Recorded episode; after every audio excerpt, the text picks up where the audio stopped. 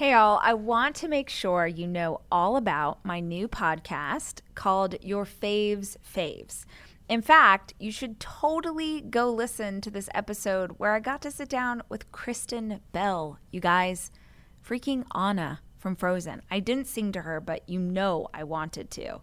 Your Faves Faves is my new favorite place to interview people, specifically celebrities, musicians, artists, to talk about the things that they love most.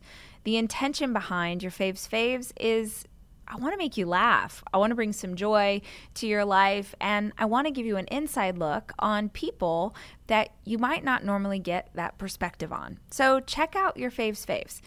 Coming in the new year, the Rachel Hollis podcast will be where I teach and do solo episodes about the questions y'all keep asking, and Your Faves Faves is where I'll do interviews. So make sure you're subscribed to both so you never miss an episode. Hey guys, on today's edition of Your Faves Faves, I'm literally sitting down with your fave, Kristen Bell. You guys, I know, I know she's done so many things, but it's freaking Anna, you guys. I cannot handle it. I tell guests that they can talk about anything they are passionate about, and K B came in strong. She brought us the five movies from her childhood that she believes still hold up today, and the conversation was, number one, hilarious, because I only knew like two of them, which made me really sad because I don't know how I'm supposed to be best friends with her if I don't know everything that she knows. And two, I also was super fascinated about the way that she uses old movies to teach her kids about art and what it means to shoot a film and how you create emotion inside of everything from a camera angle to the lighting. It was a really rad chat, and I know you're going to dig it as much as I do. So if you like this episode, please take a screenshot and tag me and Kristen on social media. Let us know what you thought and tell your friends. This podcast is joyful and hilarious and happy, and that's what we need in the world right now. Here is my conversation with my new best friend, even though she doesn't know it, nor did she ask me for my phone number at the end, but whatever, Kristen Bell.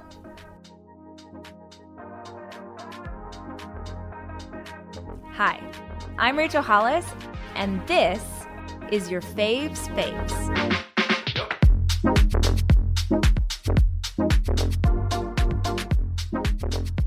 All right, how are you doing? I'm pretty good. It's Friday. Do you get to rest tomorrow? It's Friday. Tomorrow off? Best day of the week. I have tomorrow yep. off. Yes, I'm in prep for a movie, so this week has been crazy, mainly be, not because the prep has been crazy, but because I'm like, oh, that's what going back to work feels like. That's right. Not, those days start yes. early. And there's also a ton of new protocols because of COVID that are all great, yes. but it requires a lot more time and patience and focus. And so remembering you have to wake up at five in the morning is like, what? I thought we stopped right. doing that as humans. I thought that was right. the, the thing that came right. out of twenty twenty. Yeah, you gave up your bra and any kind of tight pants and waking up at a certain time. And then that the rest of the year was garbage, but those three things are worth noting. Right. We get to keep those things. And I feel like going back into production, like you said, navigating around all of those things and the stressors of, thank God we're able to do it right. But also, have you had to get a test yet?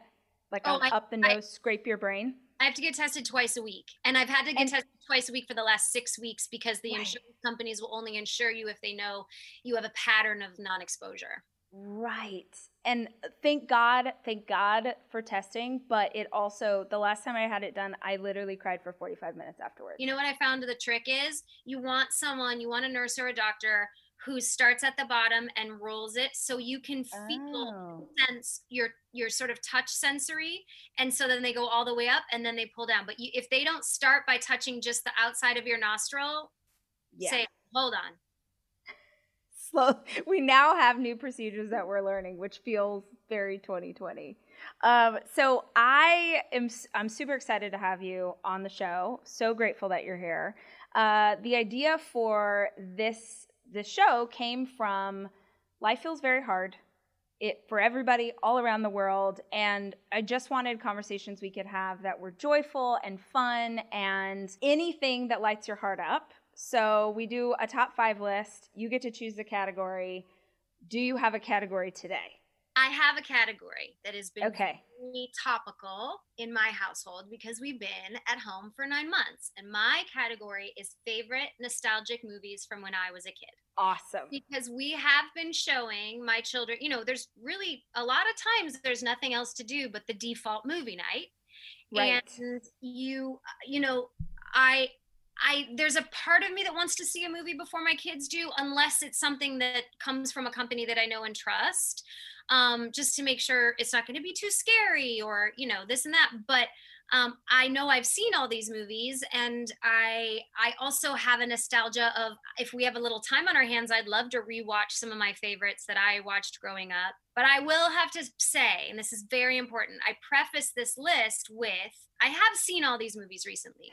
Okay. But we've also learned a lot from a storytelling perspective and a diversity perspective and a women's yes. rights perspective. And right. that the movies that were made in the eighties and nineties can't really be looked through the same lens as what we know now. So I still love these movies, but there right. are going to be the faults you could find with them. That is, if we'd only known that then, meaning, oh, the wife character, she's not dimensional at all. She's just yeah. the wife. She's kind of pointless. It's not a great role for her. She could have done more. And now we round people out. And, you know, I just want to provide the caveat in the fear of twenty twenty.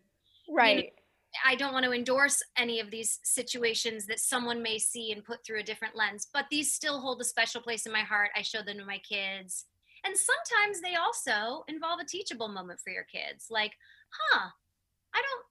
Weird. Yeah. He was white, or, you know, yeah.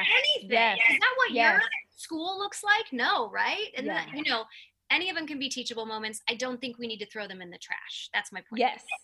Well, let me ask this. Have you experienced this as a parent? Because I have definitely done this on accident, where in my mind, a movie from my childhood is pure and wonderful and should be seen. And then I show it to my children and realize, this is terrifying, or, um, oh, that's actually, in a, I don't even remember that E T had a cuss word, or whatever the case may be. And then you're like, well, I'm the worst parent of all time.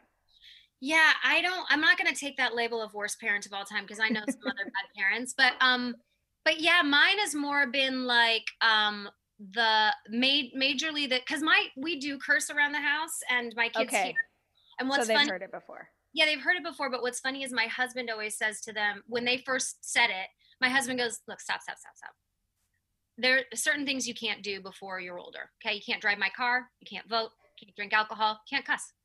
It's just the way life is. And they were like, okay, I get it, I get it. Awesome. So somehow he broke through with his like ability to have candid conversations, which has worked. But some of the other stuff, like the diversity stuff, or you have a character who's, you know, not Indian, but doing an Indian accent and wearing a lot of bronze. Yes. And I'm like, yeah. Oh, right.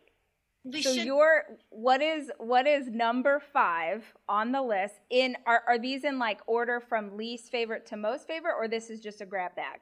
No, it's a grab bag because I, I can't, I don't know that there's so many that have a, uh, they're either, I've seen it a hundred times and there's familiarity that holds my heart, or there's nostalgia because I saw it the first time I saw my crush, or, you know, so there, there, it's just a grab bag. But I'm going to hit you with some ones that we have watched recently that still, okay. I still hold up. That's what this list basically is like. Okay, still holds up. Yeah, because like, to be honest, we watched Uncle Buck recently. Right. Didn't Doesn't hold, hold up. No, oh, I was so bummed because I was like, how do you take John Candy and Macaulay Culkin, and it doesn't, there were moments, but overall my kids were bored and I was like, dang, okay. It doesn't hold up, but these ones hold up. Okay. Okay. Number one in the list of grab bag, Harry and the Hendersons. Okay. This is wild. Um, I have an irrational phobia of Bigfoot. Irrational.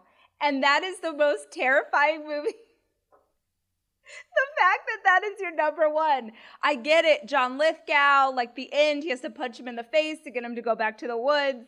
But that movie scared the bejesus out of me when I was a little girl. But it That's did, hilarious.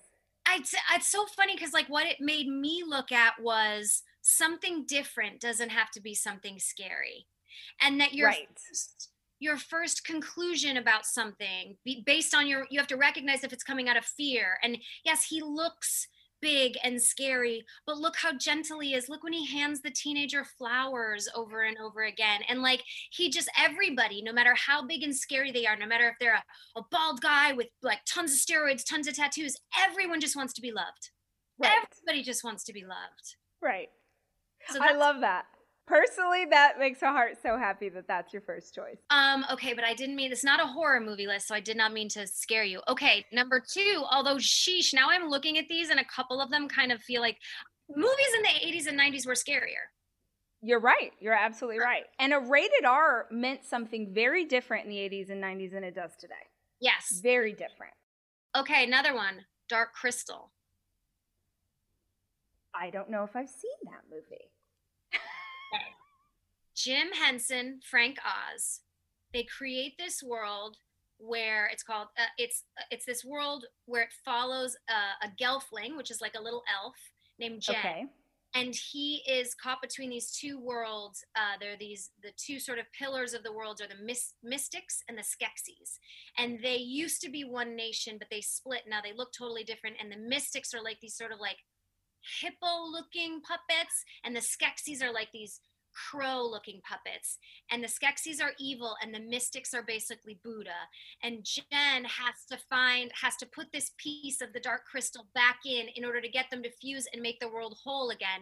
And he, they go on all these adventures, and there's like these there's this crazy character named Olga who like pops her eye out and looks around like this. It's just, the puppetry is divine. Okay. I loved trying to like pretend I was a gelfling when I was little. It's just a visually beautiful movie. And again, it really has that prescription for the us and them of like, you don't have to split. You have good yeah. and bad. Everyone has pros and cons. We're all, if we all try to be vulnerable, it's better. And Jen has to like unite this sort of split culture that is the world of the Dark Crystal. All right. Okay, I'm adding it to the list. Okay. I feel I feel left behind. I gotta I gotta catch up. And they just remade it. I think Netflix just remade it, The Dark Crystal. Um, Have you rewatched, or or would you rewatch? I would. I'm a little okay. hesitant because I will say, if I had to name a number one on this list, it would be The Dark Crystal. Oh, okay. Um, so I'm a little, you know, when something, it'd be like if they remade Goonies, you'd be like, should we? Yeah. No, but, just leave that. Let that lie. But I heard good things about it. Um, okay. okay. Number three on my, what I'm noticing is my list of horror movies. Witches. Why don't I know these movies? Oh, okay. Our- Witches two nights ago. Again. Okay. Angelica Houston. Role okay. of her life. And I know that sounds crazy because she's had a lot of roles. Wow. She is a queen. She's a dynamo. Okay. Witches is about the world, but there are real witches here. They think children stink, so they hold their nose when they when they walk by children, and they want to basically kill all the children. And they don't have they have claws instead of fingers, so they always wear gloves. And they have uh, they basically wear wigs and fake faces. So they go to this witches convention where this little boy and his grandmother are sort of staying in the area, and they have this convention, and the little boy gets caught up into it, and the witches are uh, attempting to turn every every child in the world into a mouse so that then the humans will exterminate the children. But they Wait, have- is this a new movie? Is there a new movie made of this? They just remade it. Okay, okay. I was like, why don't I know the storyline? Ah, oh, got it. Okay. And we watched it last night, and it's awesome. It is different. Okay. And I still favor the first one because it also, like, cinematically, the first one did things in, like, in the witches, major witches convention. Like, when they're taking off their masks and they're taking off their hair, they're using a handheld camera and they're shooting from below. And I'm able to explain to my children, do you see how the cam- the frame is shaking? That's to make you feel uncomfortable. Do you see how they're shooting from low? That's to make you feel scared. Do you see how the main thing you look at is her chin? It's to make you feel scared. So they did all these really cool cinematic shots in the original Witches that were, and by the way, you end up going into like, once the boy gets turned into a mouse, he goes into like, the air ducts and he tries to escape and find his grandmother, et cetera. The mice, um, like C G, in nineteen ninety was awesome. And it's like the only movie you can look back on and go, how'd they get that C G that good? Okay. I also would love that the direction that you're taking it to, which I would never think to talk about, is like, how did they shoot this? What does this look like? How was it lit? What was the story they were trying to tell? Which feels like something that you get to bring given the work that you do for a living, because I would never even notice that. Oh, yeah, I love that stuff. I love trying to figure out what they're attempting to make me feel. And actually, it's how I get my kids to see more dynamic films that I think they're ready for, obviously, but they could be like, that's scary. And I'm like, but remember, does the hero ever die? I mean, only on Game of Thrones, but does the hero ever die? And they go, no. And I go, right, because we're tr- the writer is tracking that person's story. That's who you're rooting for. But halfway through, or in uh, structural writing world, you call it the end of the second act, you'd say, Uh, you know, halfway through, you're supposed to think all is lost. Right. The hero will never get out of this. It, right. Everything's over. And then what do they do? And we also, uh, you know, my husband is is is such a writer, and I'm, you know, attempting to seed my girls with the possibility of that they could write stories if they wanted to. So when even when we watch cartoons, if one of the characters goes, huh, I'll never be able to climb that mountain, I pause it and I go, the heck do you think's going to happen in the second act? What do you think this one's about? Right. She's going to climb the mountain. That's her main right. obstacle. So, um, yeah, I love talking about structure and obstacles with my kids through the lens of all of these things that we watch. So rad. Okay, you might be on this. I, I want I want to have this one as something I've seen. I'm excited. My fingers are crossed. This is one of the ones that holds up more than any other movie could possibly hold up. Tommy Boy. Oh, absolutely. Absolutely. Always funny. Will always be funny. He, I mean, what Chris Farley did in that movie, he was inventing things, inventing jokes, and their dynamic was so perfect, and the absurdity of it was so perfect. And just like how many times I've been sitting at the dinner table where I've said to my husband, Richard, is there something on my face? Not so much here, but like right along here. It's just got the most wonderful quotable lines. Right. And the, isn't, I, I don't think I'm misremembering this. Isn't the son who also ends up being the the husband, isn't that Rob Lowe? Oh, yeah. Right. Just the whole cast all the way around is so freaking good. Bo Derek, Rob Lowe. When Rob Lowe says these shoes are worth more than your life, he's just like such a typical, but and that's it, you know, nowadays writers are trying to write like dimensional, well-rounded people, but like Rob Lowe's character was kind of just the bad guy, but like I still yeah. like it's a trope still I can funny. Into. It's so so funny, and then how he's just like actually sleeping with his mom, like it's very funny. Solid, solid choice, and also I'm just happy that I've seen one that you've seen. I do. How how old are you? forty. I thought we were, okay, I'm thirty-seven, but we're, we're we're close enough that I feel like I should know more of these movies. But I was going, I thought you were coming at me with like um, The Mighty Ducks or Ladybugs or Heavyweights, or I, I clearly was like leaning in a different direction than you were growing up. Well, I think that, look, that's probably my fault for the confusion of like, I get highlights and wear mascara and talk in a bubbly voice. So you'd think that I'd like those movies, but my mom was kind of, my mom has a really morbid sense of humor. So like The Dark Crystal, where like half the people look like mangled vulture birds, was like up her alley. Like she, she was a cardiologist nurse, and she, um, I mean, she used to bring home heart surgery videos, and we'd like watch them over a spaghetti dinner. She'd be learning how to oh, install a new pacemaker, or she once bribed the mortician to bring in three human hearts to my ninth grade science class. Oh, awesome. That feels informative. Were you like Labyrinth or NeverEnding Story, sort of those fantasy realm? Big, okay. Big time. Okay. In fact, NeverEnding Story is my fifth one. It's not that I didn't like Labyrinth. I did a ton. The music, the puppetry, but NeverEnding Story has one of the most, at least what I took from it, I could be totally wrong, but the most beautiful metaphors of any movie of all time. And I recently showed it to my kids, and I was so charmed. Uh, and I was also, did not remember what it meant. So I don't know if you remember this, but NeverEnding Story, right? Like the little boy goes into the bookstore And the um the bookshop owner says, you can pick any book, but don't read this one. Uh-oh, I have to take a phone call. And then he goes, takes a phone call. And the little boy, because he's a little boy and he wants to be mischievous, he takes the book. Mm-hmm. And then he goes up into the attic of his school and he starts to read it. And he reads a story about all these characters in this fantasy world that are experiencing what's called the nothing. And the nothing is coming for them. And their lands are being destroyed by the nothing. And the nothing in the movie looks like a windstorm that wipes them out. And the metaphor there is that no one's reading anymore. Their mm. books are being erased because kids aren't sitting down and reading, like, you know, this is before the days of Harry Potter, when like our ages were like, you weren't really sitting down and reading because like T V had been invented and right. cable was invented. And um, so the kids weren't reading. And so the the movie to me seems like a metaphor for the nothing is killing the stories. And then in the, you know, the goal of it, he's got to find this, he finds out his mission is to find this princess because he his he's inserted into the story. Mm-hmm. And the princess doesn't have a name. And he has to name her in order to save us from the nothing. And I see that as you have to write.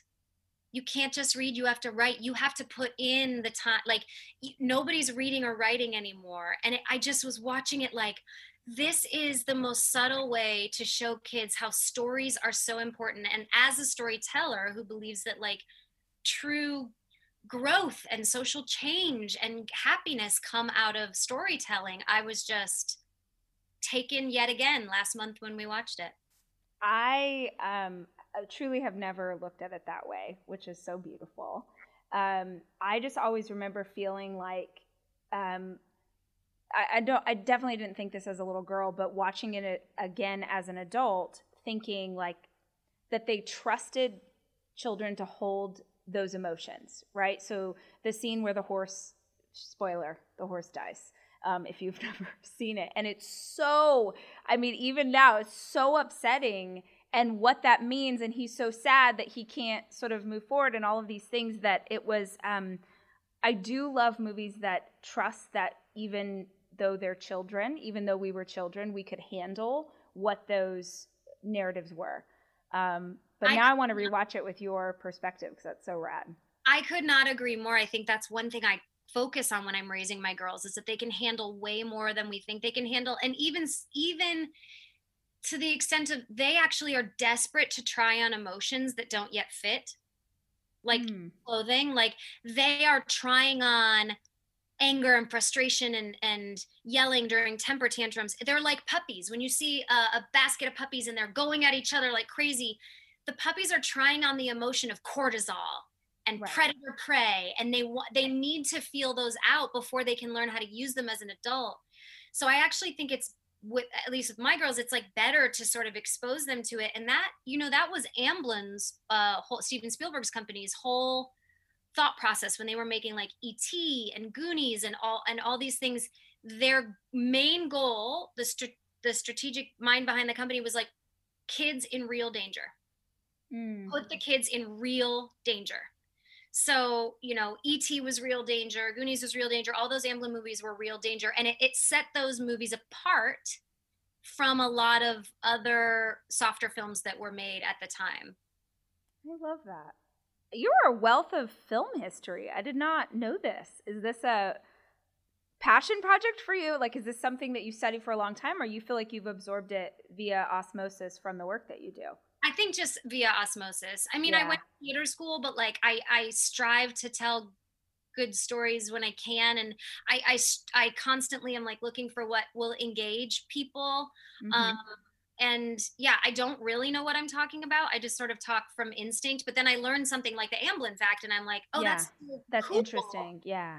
That that could be your, you know, cause you hear people say like, I had one mantra for my business or mission statement. And I'm like, how do you even do that? Like what?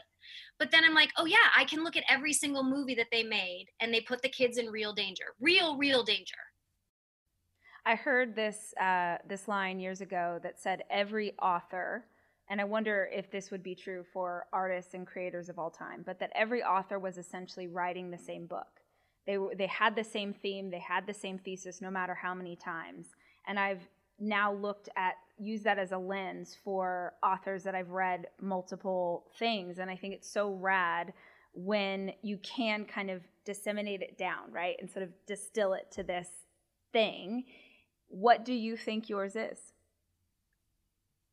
Oh, wow. Um, that's a that's a heavy question after a day of press. So if that's too much, then no like worries. Like my storytelling distillation would be. Right. Or if you get to call you get to call your shot, and you do. Right now in your life, as you move forward into twenty twenty-one and the work that you're doing, is there something right now that you're like, I, it may iterate over time, but I want it to be this thing? I mean, it's sort of, this is simplifying it too much because it's it's a it's a complex emotion, even though it sounds simple, but it is, it's probably happiness. Yeah. It's happiness because you can watch something. I gravitate towards comedy because I uh, usually, hopefully, if you're doing it right, the viewer will be laughing, which means there'll be a smile on their face, which is proven to help with mental health, physical health, you know, just enlightenment. It just, laughing is better. There's no one in the world that's like, I hate laughing. Right. Right? Like the one inarguable, unmovable thing. Um, but also you can, but happiness also involves being like grateful. I think that's like an aspect of it. So sometimes if you see a harder story, you can uh, have a cathartic experience where you feel grateful that you're not in that position, and that makes you happier. Um, or also like I'm, you know, I'm doing this, I'm about to start this movie right now called Queen Pins that is a true story about these suburban housewives who started a, a counterfeit coupon organization, and they laundered forty million dollars before they were caught by the F B I. Whoa. And I like that aspect of representation of women going against the grain. Yes, I really that's like rad. That. Yeah, that's and I feel like rad. It'll make some women happy. So it's always, to me, it always has to do like, who can I acknowledge and make happy within this? And it changes all the time. Like when I write, when I had kids, I did bad moms because I was like in that zone. It also has to right. be something that feels very honest to me. I think that's a beautiful aim, especially in the environment that we're living in, because life is hard. Life is beautiful and a gift and all those things, and it's also hard. And as much as there are going to be people out there in the world making Game of Thrones or making things that are grittier, there also needs to be people who are adding levity. So I freaking love that happiness is your goal, because I that's what I need when I'm at the end of a day. Or the um, end of twenty twenty, the garbage right. year twenty twenty. Right, right. We're all just waiting for New Year's Eve. Um, so you, there is some happiness that you're working on right now. You're putting some happiness out in the world. Is that right? You have a new book coming out? I am. Well, yes, it came out this year. I wrote a children's book called The World Needs More Purple People. And yes. this came out of an idea of, yeah, sort of about happiness. Also, to be honest, my one of my best friends, Ben, and I were sitting around the dinner table. Our kids were running around, and we were realizing, we were discussing politics, and it occurred to us, do you think all our kids are getting these subliminal messages of an us and them, even when we're trying mm, to actively right. tell them there is no us and them? There's right. Even when they can't speak, they see two kinds of people. They see red, they see blue. Now, mm-hmm. I am one of those kinds of people. You may be the same or you may be different, but that has no bearing on me treating you with respect. Right. And so we thought, what if there was a third option? What if we could create an all-inclusive label? Because blue and red make purple. Oh, that's the first time that that has occurred to me. Yep, I got it now. An, an emotional roadmap to a little bit of security that you you have to be a critical thinker. And you, and by the way, if anything, it would be like uplifting individual rights and the ability to think for yourself and not having to fall in as a lemming. So we created five pillars of like purple people laugh a lot. They work hard. They speak up for others. And they are uniquely themselves. And we like to say in the back of the book, you got to be you because you're the only you we've got. Yeah. Uh, you know, it's it's so interesting. Have you seen The Social Dilemma on Netflix? Of course, and I'm terrified. Okay, right. I I am. I have my oldest is thirteen. He'll be fourteen in January, and it is petrifying for me, but also for me as a human being. But I do think that it speaks so much to the world in the last year, especially of. I grew up, right, like I'm super liberal, but I grew up in a very Republican, conservative world. But even my hillbilly conservative family, you still would be in relationship. You go to church on Sunday with people who didn't vote, believe, love like you did. and you had respect for others, and you could sit down at the dinner table, and that had that that piece feels like it's missing. And then you watch that documentary and you're like, oh, because it it is on purpose. I keep bringing it up in podcast episodes because I really want everybody to go see it, even if for no other reason that it makes you look at what you're talking about as, do you really feel this way about people? Are you really this angry? Do you, did that person, re- or are you sort of pre um, prepared in advance to, to react to people like this? Because the way forward, no matter what happens in November, the way forward is like, my God, we have got to find a way to do life with people who are not like us. We've got, by the way, and and polite reminder, America, that's what the damn nation was founded on. Right, like, right. I'm a constitutionalist now. That's what the right. damn nation was founded on. Right. Different creeds, different, like everybody. And yes, we didn't do it right when we first when we first got here. We didn't do it right. We didn't do it right. We're not even doing it right now. But we're yes. getting there, and we yes. all have to be linked arm in arm, continuing to get there to make this nation what it deserves to be. Have you listened to Rabbit Hole, the podcast Rabbit Hole? No.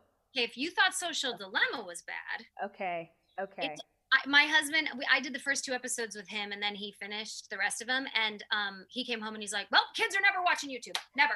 Never. Get off your phone. They're never watching YouTube. Because it's the same thing, whereas Social Dilemma talks about your, your searches in your search mm-hmm. engine, speaking to your silo, speaking to your echo chamber, how they track someone who was basically indoctrinated to be a white supremacist based on the videos he watched and the suggestions. And that he... Wasn't this... Was is he the one who was like a skateboarder? Or he was watching skateboarding videos? No. Okay, different I, thing. Maybe. You know, I I only listened to the first two. I didn't, I don't, and I, this was like a month ago. My husband finished it and he was like, you got to finish it. Uh, it's incredible. Good rabbit hole. So if, okay. Yeah, if someone has already taken your advice to watch Social Dilemma, right. the next thing I would probably be Rabbit Hole. That's what I'm about to do, is finish oh it. Oh my gosh. Do but you... Knowing the problem, it really is half the battle. Like acknowledging yeah. and knowing the problem, it's it's the start of healing and a hundred percent. Well, and I feel like um, the idea of starting that conversation with your kids when they're little, mm-hmm. you know, all of the hatred is not. We're not born hating people. We're not born judging. That's something that's taught to us. And I think that this is. It's a conversation that you have to be very intentional about having. What age is the book for? So for listeners who are who want to check it out, what what's the appropriate age? Well, it is really, it can be as young as you want if they'll look at a picture book. If they're two years right. old and still look at a picture book, the themes are still there. Um, you know, Ben's oldest daughter is twelve and she reads it. So I'd say zero to twelve. And also I plan on delivering one to every single member of Congress because it is about listening to other people. Like right. it's not. There's no, um, it's not a, uh, a coincidence that we wrote a children's book, because if we wrote a chapter book, like a, a, a nonfiction book about this concept, right, of being a purple person, um, right. and, and putting your hand across the aisle, only adults would read it. But if we read a children's book, the kids are going to read it. We're going to expose them to ideas that they may not have seen before, like, oh, I can choose something different than this. And also the parents are going to read it to the kids. So we get both demographics. So the age is zero to one hundred. Right. Great. Perfect. And now, now we know, and it's available wherever you can get a children's book. A children's book, yes, and it's awesome. my, my proudest things. That's so rad. Thank you so much for taking the time to hang out. Thank you for having me. Of course, and you know your intention is is happiness, and to put that out in the world. This made me very happy, and I know that the people who are listening are just tickled pink to hear you talk about old movies, because honestly, that's the only kind of information and media I want to be consuming right now. Is just I, a little bit of silliness. Silliness, and you know what? We're all bunkered up. We can't go anywhere anyway. Right.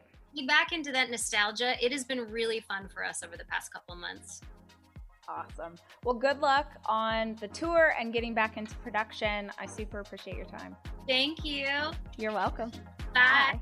Bye. Your Faves Faves is hosted by me, Rachel Hollis. The show is produced by Chelsea Harfouch and edited by Andrew Weller, with production support from Sterling Coates. Cameron Berkman is our executive producer. Your Faves Faves is a three percent chance production.